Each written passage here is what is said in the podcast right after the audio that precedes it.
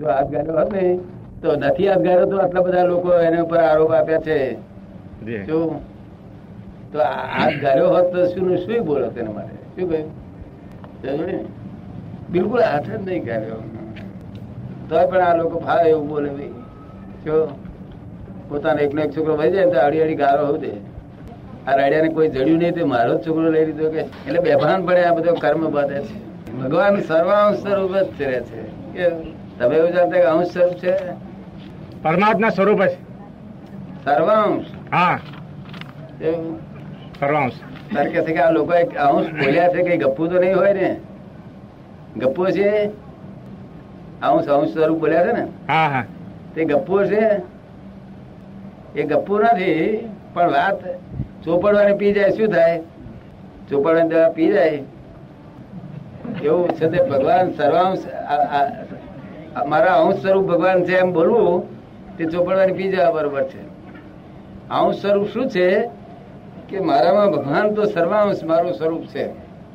પણ મને અંશ જ્ઞાન પ્રાપ્ત થયું છે. શું છે? અંશ જ્ઞાન.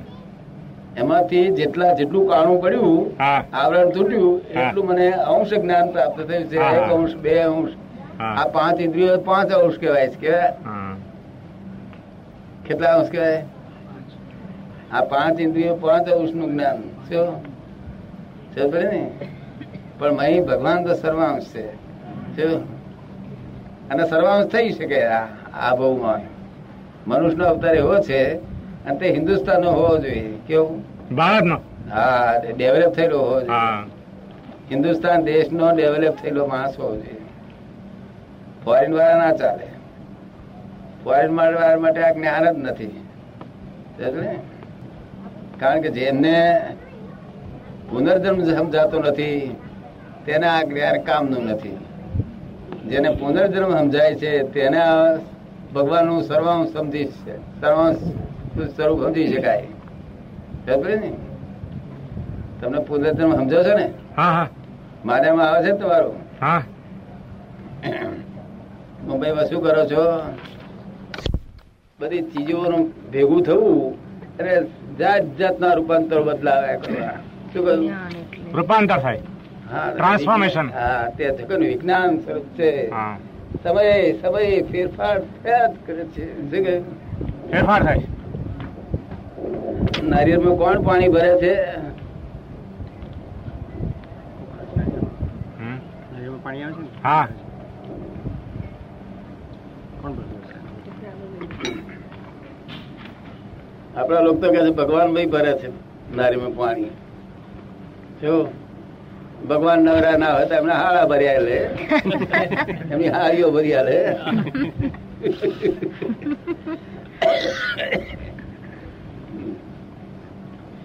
એવું છે ને? નારિયેળ નારિયેળના બીજમાં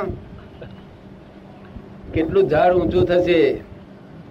કેટલા પાંદડા થશે કેટલા નારિયેળ થશે કેટલા નહીં થાય કેટલા તૂટી પડશે કેટલા ફૂલ થશે એ બધું એના બીજમાં રહેલું છે. સૂક્ષ્મ ભાવે રહેલું છે. જયારે પાણી ને બધી સંજોગો ભેગા થાય ત્યારે સ્થૂલ ભાવે થાય છે. એ તમને સમજાયું? હા સૂક્ષ્મ ભાવમાંથી સ્થુલ ભાવે. બસ સ્થૂલ સૂક્ષ્મમાંથી સ્થૂલ જ થાય છે. બીજું કશું છે નહીં. સૂક્ષ્મ છે તે સ્થૂળ રૂપે દેખાય છે. ખાલી પાણી ને એના સંજોગો મળવાથી હવા પાણી પૃથ્વી આકાશ એ જે પાંચ તત્વો એને ખૂટતા છે એ તત્વો એને મળવાથી પોતે સ્થૂળ સ્વરૂપે થઈ જાય છે. પાણી પાણી ભરવું નહીં પડતું સ્વાભાવિક ભરાય છે. કેવું? સ્વાભાવિક. એને પાંદડા પાંદડા થાય છે ને તે બનાવટ એનો મય મશીનરી રાખવી પડતી. નથી સ્વાભાવિક. સમજ ને? કેટલી બધી અજાયબી છે. ભગવાનને હાથ ગાળવો પડ્યો નથી છતાં કેવી સરસ દુનિયા બને છે. નથી લાગતી તમને? નાના નાના કુકરિયાને વાંખો જોયો હોય કેવી સરસ લણિયામની છે. નહીં? હવે વાંખો શાની બનેલી છે.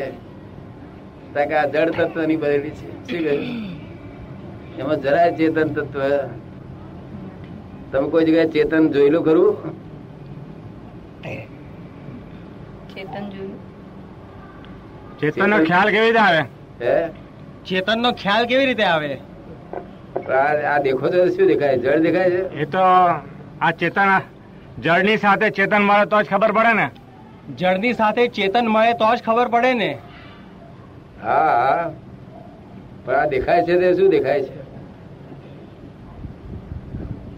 આ માણસો જાનવરો એ બધા ચેતન છે કે જળ એ તો ચેતન જ છે ને. હે? એ તો ચેતન છે. સાથે. ચેતન આંખે દેખાય આંખે દેખાય એ જળ હોય. તમે શી ચેતન કહો છો? હલન ચલન કરે એટલે ચેતન. હલન ચલન કરે એટલે ચેતન. એ તો આપણે તમે એન્જિન જોયા નથી? એન્જિનમાં પેટ્રોલ પેટ્રોલ નાખે તો ચાલે ના ચાલે? એમાં એને ચલાવનારો ચેતન હોય ને પણ. હે? એને ચલાવનારો ચેતન હોય ને? હા પણ એન્જિન પછી ચાલે કરે ને? આપ મેળે નહીં ચાલે. હે? આપ મેળે ચાલે નહીં. એમ? હાસ તો એમાં શક્તિ જોઈએ ને. શક્તિ ઉમેરીએ ને તારે થાય ને.